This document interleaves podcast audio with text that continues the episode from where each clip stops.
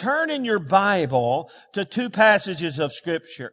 Joel chapter 3 and then 1 Peter chapter 1. Everyone say Joel 3 and 1 Peter 1. We're going to continue today with this series that I began a few Wednesdays, pardon me, a few Sundays ago called Awakening the Warrior Within. And, uh, most believers do not really engage themselves in what I've been talking about. We as believers, we think, well, you go to church and you be good and you don't rock the boat. And then one day, if you've been really good, Jesus will come back and you'll go to heaven. How many of you want to go to heaven when you, when you pass from this life? Amen. That's a good thing. To go to heaven, you got to put your trust, confidence, and, and reliance upon Jesus Christ as the Lord. You have to believe that He died for you on the cross and that He rose again the third day. That's what it takes to be born again. But there's so much more than just being born again. As we study Scripture, we'll learn. And as we look at this Joel chapter 3 verse, which is an end times prophecy about the last days. If you believe we're living in the last days, give somebody a fist bump and say, we're living in the last days days. Tell them we're living in the last days. Come on, Lord, give me a fist bump. We're living in the last days. We really are. Uh, you say, well, how do you know that? Well, the church, when it was born in Acts chapter 2, the prophetic uh, fulfillment came through the book of Joel. In the last days, I will pour out my spirit upon what flesh? All flesh. That happened in Pentecost. So the church's birthday, if you will, is when the last days began. So we're living in the last days. And Joel says this about that day, or this day, proclaim this among the nations, prepare for war. You see, the last days are a days of, of not only harvest, but warfare. Everyone say prepare for war.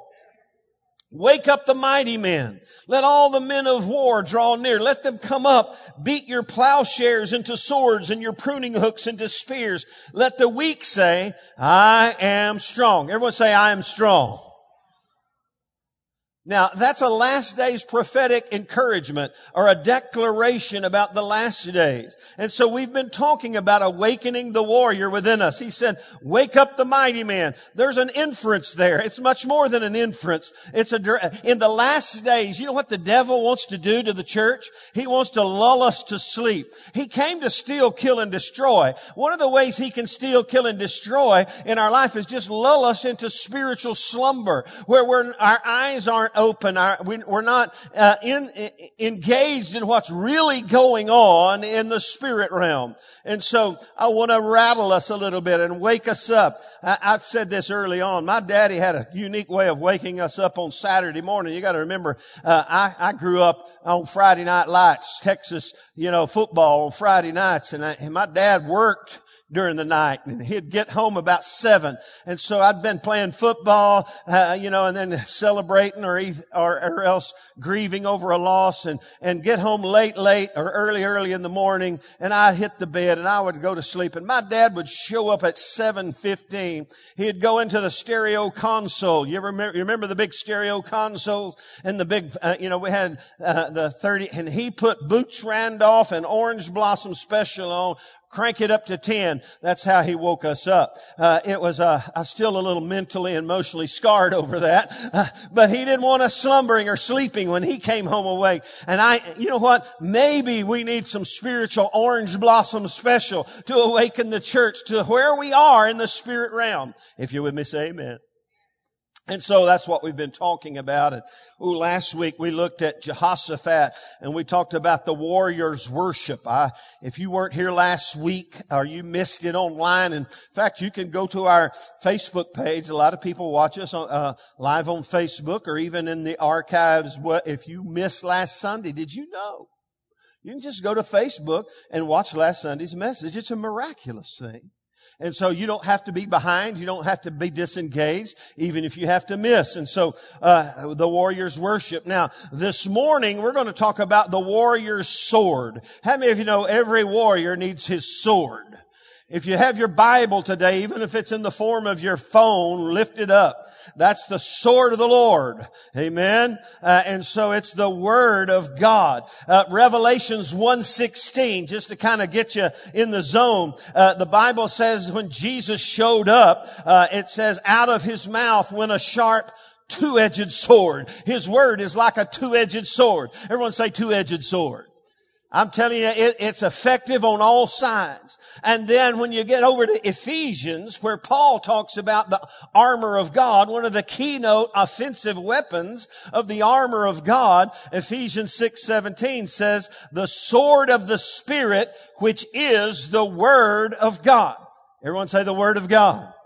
And so the Word of God is a keynote weapon when it comes to our consistent victory over the powers of darkness. And in a sense, you know, when you look at the prophetic verse that I read to you, he said, what do you do? Uh, beat your plowshares into swords. Uh, how many of you know when we're fighting a battle, we need the right equipment? And so we've got to realize that this word of God is not here just to heal me, help me, and guide me and direct me. The word of God, the Bible says, is a sword that we can wield against the principalities and the powers and the spiritual forces of wickedness in heavenly places. It's a spiritual battle.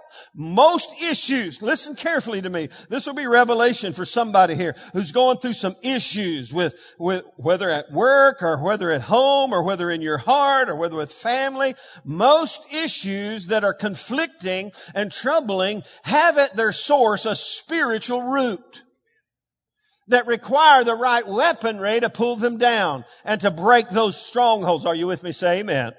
And so today we talk about the sword of the Lord, the word of God. Now, I want to make a special notation as you turn to 1 Peter chapter 1.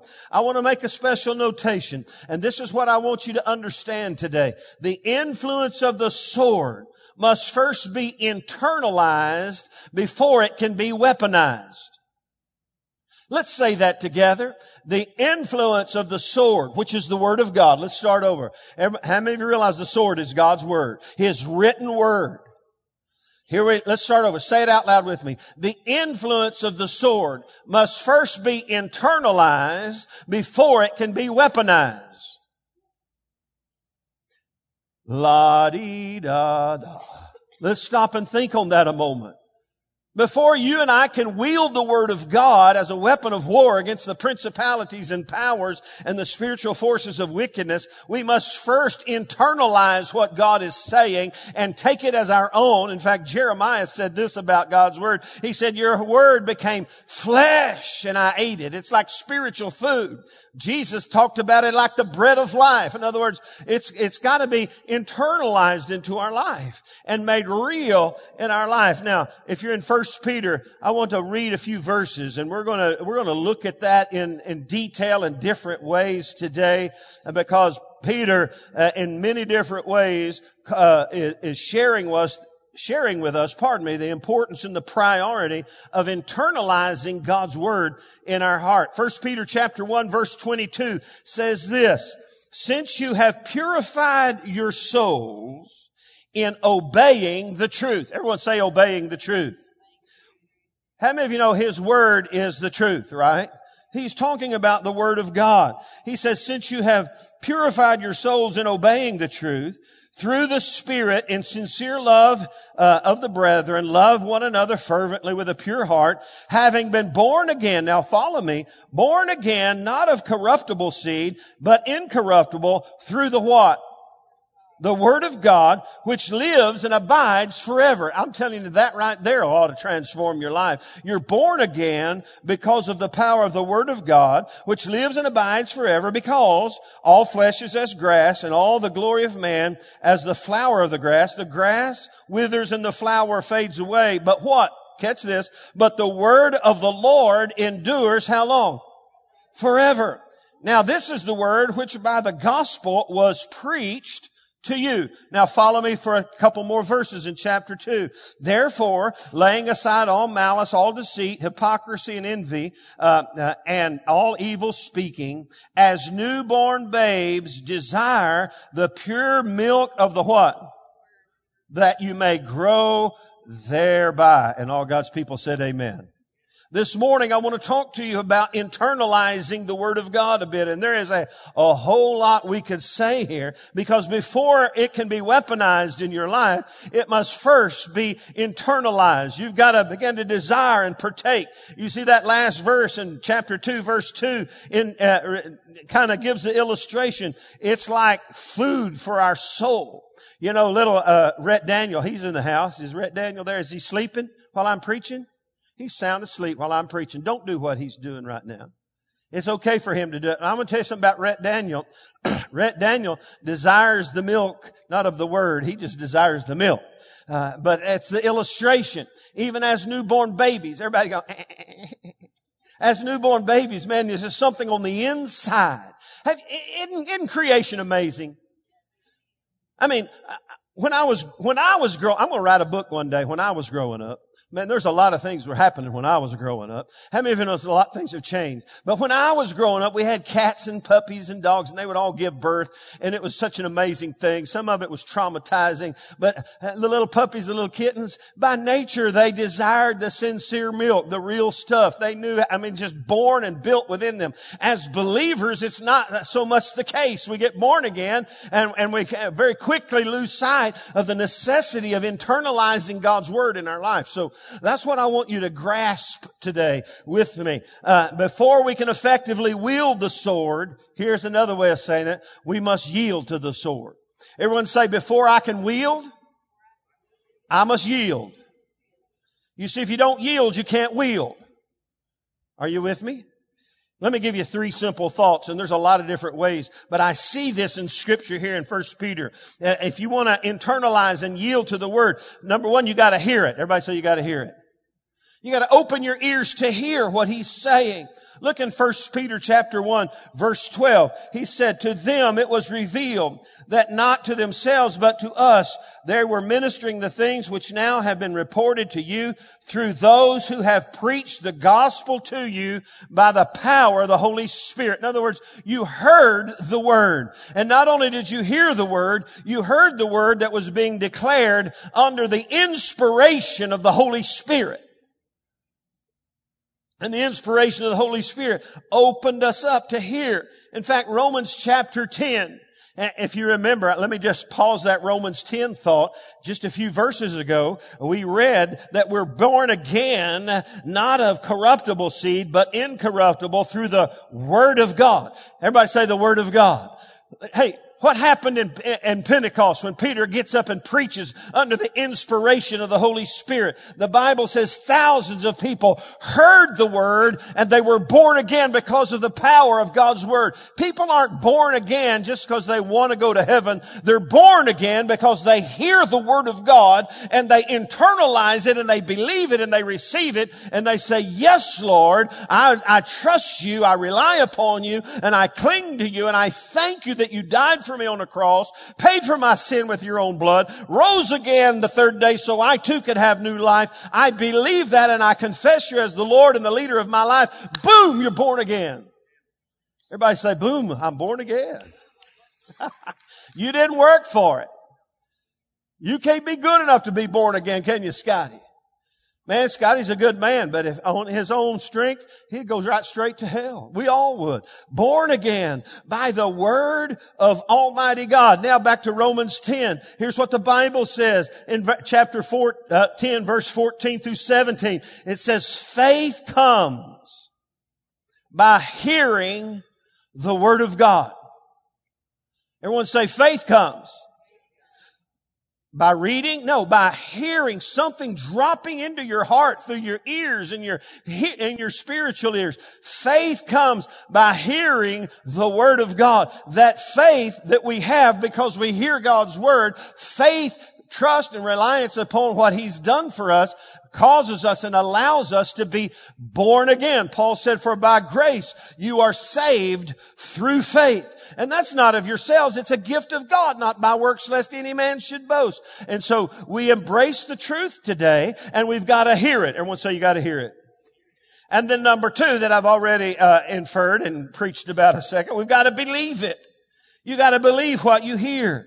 And that's what he talks about in 1 Peter chapter 3 verse 9. And I'll just jump to verse, uh, uh, 8 and 9. It says this, verse 7, that the genuineness of your faith, he's talking about being born again, being more precious than gold that perishes, though it is tested by fire, may be found to praise, honor, and glory at the revelation of Jesus Christ, whom having not seen, you love. Though now you do not see him, yet believing. Everyone say, yet believing.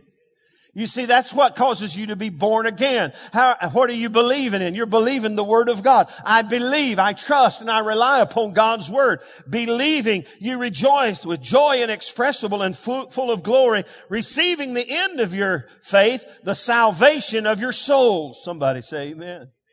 So it's got to be internalized. You got to hear God's word. You got to believe God's word. And number three, of course, you must and I must obey God's word. You see, you've got to not only hear it, but obey it. How many of you know when you tell your children something to do, you give them a command, uh, it's, it's not, it's, it, it's, it's of no benefit to God or man until they hear it, believe it, and obey it. Clean your room. You know they heard you. But they, you come back to them, you didn't clean your room. You didn't tell me to clean my room. A lot of believers, hey, a lot of people, hey, you hear the word. See, today, let me just say, I've already shared the gospel with you today. You are without excuse. And you and I have a responsibility not only to hear it, believe it, and obey it. And so look in verse 22. What does he say that, that happened there? It says, since you have purified your souls in obeying the truth yielding to its governance and guidance in your life and saying, the Word of God is my source of guidance and governance in my life. You know what life would be so much better for people if they would just stop and wait and think and ponder. Yes, but what does the Bible say? Let's think about divorce and things and issues that, that affect our culture. Yes, but what does the Bible say? Listen, if we, if we yielded our life to what does the Bible say? There's so much, uh, gosh, there's so much self-governance in the world our men started a study Wednesday night on ju- not really judges, but, but Gideon, who's one of the judges. Oh, man, it was a great start. One of the issues with the children of Israel throughout 500 years of, of the judges ruling them after the death of Joshua was that the Bible says they all did what was right in their own eyes. They forsake the governance of the Word of God and they did what was right in their own eyes. Listen, it doesn't matter if it feels right. It doesn't matter if you think it's right. It doesn't matter if everybody else is doing it right. Listen, it's what does the Bible say? And if the Bible says that I need to do this, then that's what I'm going to do. Let, you, you want me to bring it close to you where you get nervous? Let's talk about tithing for a second. What does the Bible say? Bring you all the tithes into the storehouse and prove me now herewith, saith the Lord. See if I'll not open the windows of heaven, pour you out a blessing so much so that you cannot contain it. That's what the Bible says. Today's culture, I don't know if I want to give. I don't know. I got things to do. I got, I've got bills to pay. I got issues. I got, pro, you know, finances. God understands. And, you know, and, but what does the Bible say? You see, before you can wield the word, you, you and I must first yield to the word. And how do you, how do we think we can be victorious in the face of the enemy with the power of God's word as Jesus was if we have not internalized and yielded ourselves to the governance and the guidance of the word of God in our life? Are you with me? Say amen. Everyone say you got to hear it. You got to believe it. You got to obey it. I think I quoted this a few moments ago, but Hebrews 4:12 says this. It really it really brings this whole thought home about internalizing the word of God because it says the word of God is living and powerful and sharper than any two-edged sword, piercing even to the division of soul and spirit and of the joints and marrow and is a discerner of the thoughts and intents of the heart. Now, that's a great passage of scripture that validates that the word of God, the first place it wants to set up residence is on the inside of you and be the governor and the guide and the corrector and the guide of your life. Are you with me? That's what Jesus did, of course, and when uh, he was uh, in the uh, uh the wilderness being tempted by the devil. He wielded the word of God. The devil tempted him and he said, Hey, thou shalt not tempt the Lord thy God. What did he do? He began to wield the word of God. He said, It is written. Everyone say it is written. You know what Jesus was telling the devil? Let me tell you what the Bible says. Listen, one thing that the devil wants to keep you from doing is knowing and believing and receiving and obeying what the Bible says.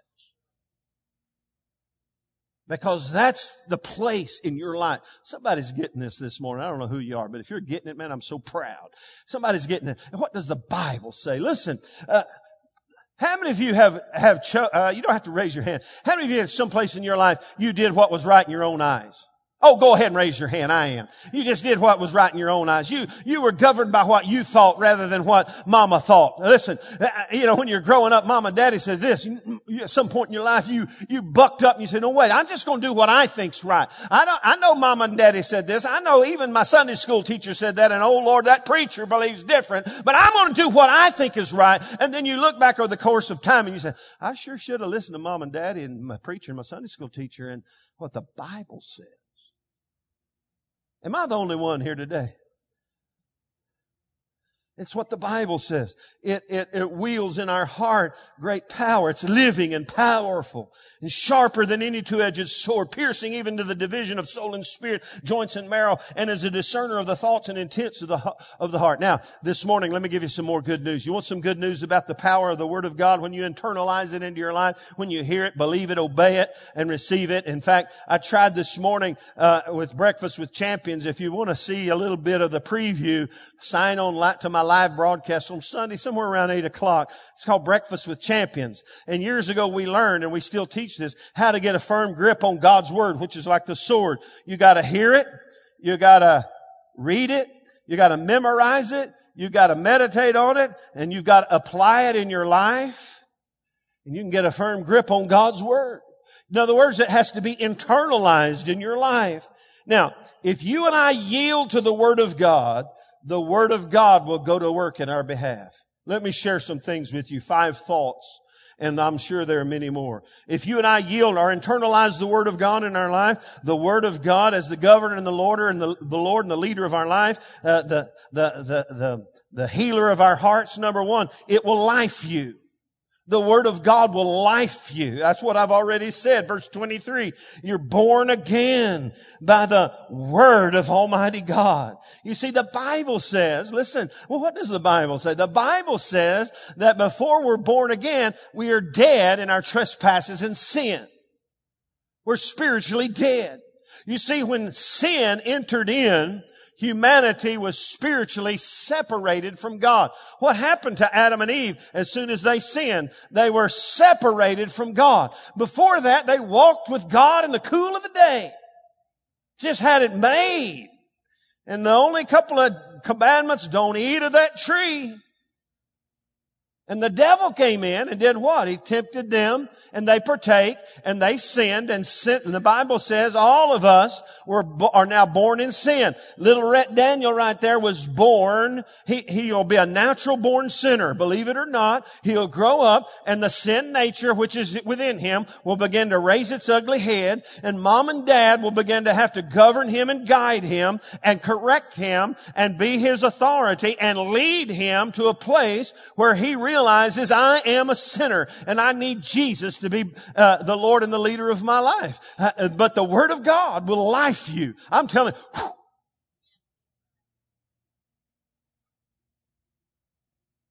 breathe life. Just like God did to Adam, breathed into him as his physical body, and he became a living soul. God will come and breathe into our spirit man, and we'll become life. That's why they call it born again.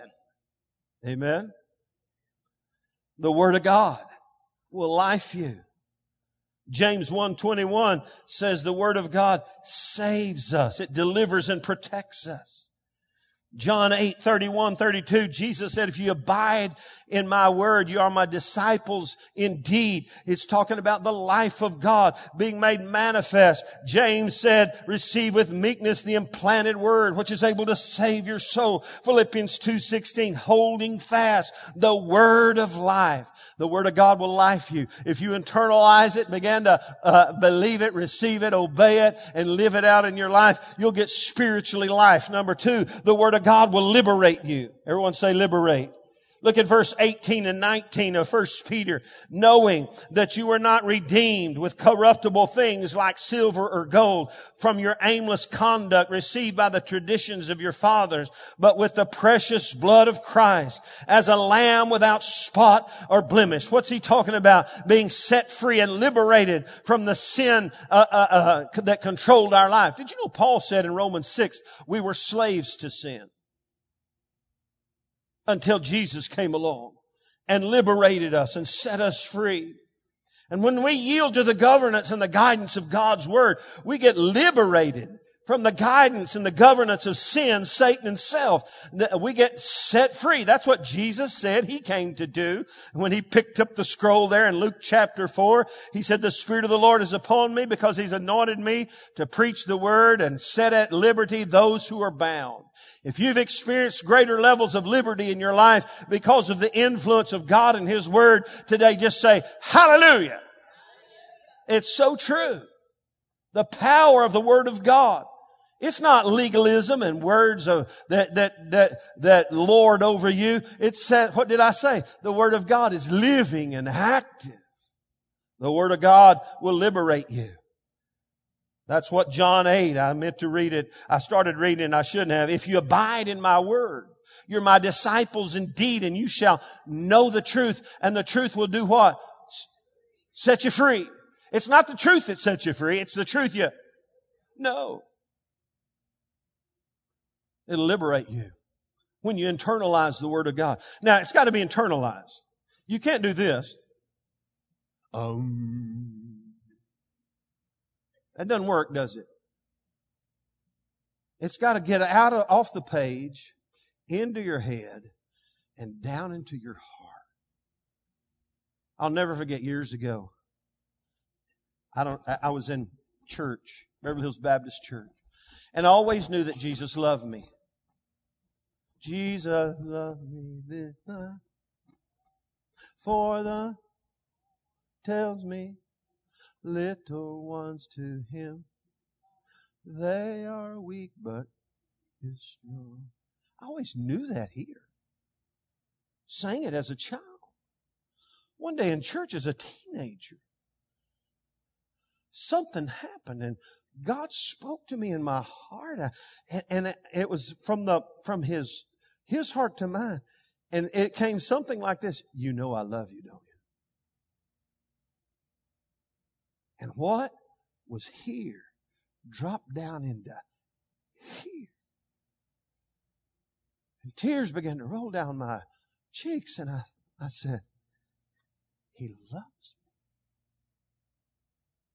What a revelation that came to me. I should have known it. I knew it here, but I didn't really know it here. And he spoke it to me and confirmed what his word says and what I'd sang all my life. And it set me free in a whole new way. The word of God, when you yield to the word, the word of God will life you, liberate you. And number three, the word of God will wash you. Ooh, I like this one. And let me tell you something. We all need a little scrub a dub dub when it comes to the Word of God in our life. The Bible said, look in verse 22 uh, of chapter 1. Since you, you have been purified, you have purified your souls. Everyone say purified. Since, I said everybody say purified. Purified. Since you have purified your souls in obeying the truth through the, through the Spirit, uh, in the sincere love of the brethren. You see, what's he saying? The truth of God washes us. Ephesians 5.26 talks about being the washing of the water by the word. It's like spiritual cleansing in our, in ourselves. Oh, this is an old illustration. If you've been around me, you've heard this before, but there's some people haven't ever heard this before, so I can't, uh, I can't resist. Back in the day when I was growing up, uh, the, the, the, really the only, uh, uh, counteractive I used to hear from non-believers, oh, all you Christians, you're just brainwashed. You're just brainwashed. Then one day I realized we are. We just chose who started washing on our brain. What began to cleanse us? Rub a dub dub. When I was growing up, one of my favorite, I don't even know if they make it anymore, Irish Spring.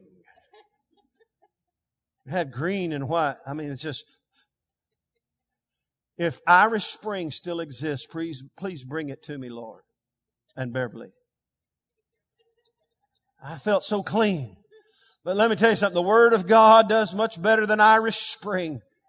It'll wash your brains from those detrimental, unholy, ungodly, unhealthy thought processes that were implanted in you by the world, the flesh, and the devil and give you a new way of thinking. If you get a new way of thinking by the power of the washing of the water by the word of God, then once you begin to think differently, you can begin to act differently. Once you begin to think differently, you can walk differently. You can talk differently. You can, hey, you can live and move as the Bible says and have your being because of the power of the word of God that washes over your brain. Well, I don't don't know, Pastor. Do, do we have to read the Bible? Do we have to? No, you don't have to. You get to. Thank God for the washing of water by the Word. Somebody say amen. See, when you and I internalize God's word in our heart, it'll wash us. It'll cleanse us. Number five, it'll keep you. The word of God will keep you. It says this in verse 23 through 25 that the word of God lives and abides forever and endures forever. In other words, this is not a one-time encounter and then you try to find and find your way. The word of God will keep you in the ways of God. I love what David said. Thy word have I hid in my heart that I might not sin against thee. The Word of God will govern and guard and guide your heart and protect you and keep you. Say amen. And then the Word of God will grow you. We all need to be growing spiritually. Our fourfold statement is this. We're called to gather. That's what we're doing.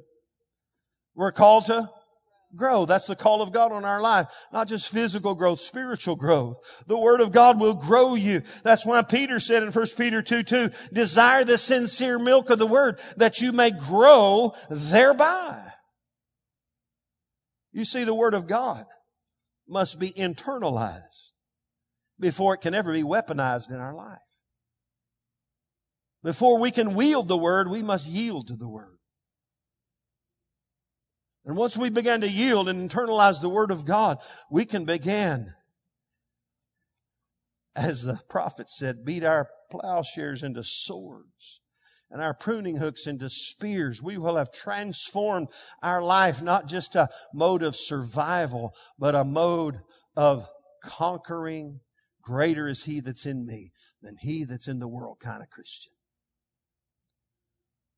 And we as Jesus can wield the Word of God against the principalities and powers. And let me just say, when the devil comes your way to steal, kill, and destroy, as you have yielded yourself and internalized what God's Word says, you can say, even as Jesus said, well, let me just tell you what the Bible says. You're already a defeated foe. And now all I have to do is trust the Word of God. Let me just say what the Word of God says. Do you think Jesus was a Pentecostal? Let me explain. If you have any Pentecostal heritage, this is the way you and I learned how to rebuke the devil. And there's nothing wrong with it. We'd contort our face, get all bodily contorted, would say, I bind you, devil, in the name of the Lord. Now, that's, there's no problem there. But if you follow in the words of all Jesus did, let me read the Bible. Let me tell you what the Bible says. And so according to the word of God, you must flee. In the name of the Lord. You can throw that in there. It's what the Bible says. It's internalized. Now let me give you some cool last thoughts here. It's some awesome last thoughts about internalizing the Word of God. And it's from verse 22. The Spirit of God will help you yield and wield. This is not all on our own. And the Spirit of God. Look what I already read it. Verse 22. You've, you've purified yourselves in obeying the truth through the Spirit. Everyone say through the Spirit. In other words, you internalize it and follow after by way of the help and the power and the influence of the Holy Spirit. That's why Jesus told his disciples when he left and went to heaven, he said, you go to Jerusalem and wait for the Holy Spirit. Wait for the promise of the Father. He told them in John and other Gospels. He said, I'm not going to leave you without help. I'm going to send the Comforter, the Holy Spirit. He's going to help you. He's going to lead you into all truth. My goodness, I almost jumped into old timey preaching right there. The Spirit of God will help us. Some, some people feel overwhelmed when you get this Bible out. God, there's just so much. Oh my gosh, overwhelmed. The Spirit of God will help you. And not only will the Spirit of God will help you, there's that's why the Bible raised up teachers. In fact, gosh, you're, your pastor Sam has been helped by other people. Uh, as as I was preparing for our Gideon message with our men, I got on Right Now Media, and I I forget his name. He's a uh, I think he's the president of the Southern Baptist Convention in the United States of America. He's a young guy. He was doing a series on judges. You can go through that whole book with him uh, in about oh I think eight or nine sessions, which are about 15 minutes each videos. And man, uh, that guy was helping me. I'm telling you. Uh, and and uh, and I, he and me and the Holy Spirit, I got a handle on Judges in about 15 minutes. That if you just looked yourself and look to Judges, go, Oh my goodness. I'm telling you, the Holy Spirit, men and women of God of faith. That's why Wednesday night are so important. Our ladies are going through the Gospel of Mark. Our men are going through uh, uh, the not just judges, but the uh, the life of Gideon, who was a judge and who led uh, the people to a place of place of great victory over the enemy uh, and a vict- victory over evil in that day. And so it's the Word of God. That's some good news today. There's no reason to be overwhelmed. And if you've never picked up the Bible today, whether you're watching by Facebook or here this morning, let me just give you a head start. Just read the red. Go to Gospel of John. Learn about Jesus. And as we close today, here, here's a, when you think of the whole book, you think about the, the, this whole book, the New Testament is the Old Testament revealed. The New, the Old Testament is the New Testament concealed. Uh, you read the Old Testament, it's types and shadows of things to come. And so you read the new and you read the old and you begin to see Jesus in the old. In fact, in the book of Judges, I better shut up. It's time to go. In the book of Judges, you find out they needed a savior. And they kept looking for somebody to save them in way of the judges. But how many of you know the only savior that really matters is Jesus Christ? Let's stand together today. Let's internalize God's word. Holy Spirit, you can help us. Lord, we need to, somebody here today, you've never thought about giving yourself over to the influence and the guidance and the governance of the Word of God. But today, right in this place, something on the inside of you, there's a void. There's a vacancy which only Jesus can fill.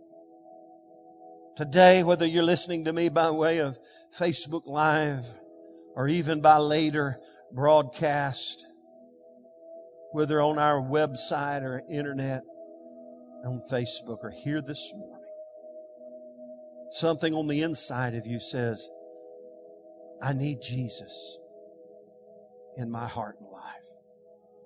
I want to put my trust and my reliance. I want to be as that first century church that heard the gospel and were born again with every head bowed and every eye closed. If you're here today and you say, Pastor, that's me. Today I want to know that I know that I know Him in my heart. I want what you said just a moment ago. I need Him. I want Him to life me spiritually. I realize I'm spiritually dead and void of God in my life. If that's you wherever you are, even if you're watching by Facebook Live in faith, just lift your hand where you are. If you're here this morning, say, that's me, Pastor. I just need Jesus' life to come, come rushing in. I need that living water to wash over me, whether here or there. Just lift your hand. Say, that's me. Today, as we close this service, we're going to pray with you. We're going to all pray together. We're going to ask Jesus Christ, who redeemed us with his blood, to come and live and abide within our hearts and allow His Word to govern and guide our lives. Let's bow our heads today. I want everyone here in this room, and even if you that are watching by Facebook Live, to pray this prayer with me for maybe literally hundreds, even thousands of people who may hear this message. Let's all pray together. Dear Lord Jesus, thank you for the Word of God that's living and true.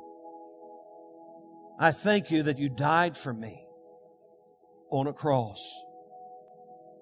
You were buried in a borrowed tomb and you rose again the third day. I believe you did that just for me. I put my trust in you. I rely upon you. I believe in you. I confess you as the Lord and the leader of my life. I invite you into my heart to come and cleanse me and heal me and help me. In Jesus' name. And everybody said, Amen. Amen. Everybody say it again. Amen. If you prayed that prayer for the first time, you know what happened just now? You prayed in pr- the, that prayer of faith because you see the Word of God came and gave you faith to believe. That prayer of faith, the Bible says you were born again. Amen. Let's give the Lord some praise today and thank Him for His Word. Hallelujah. Praise God.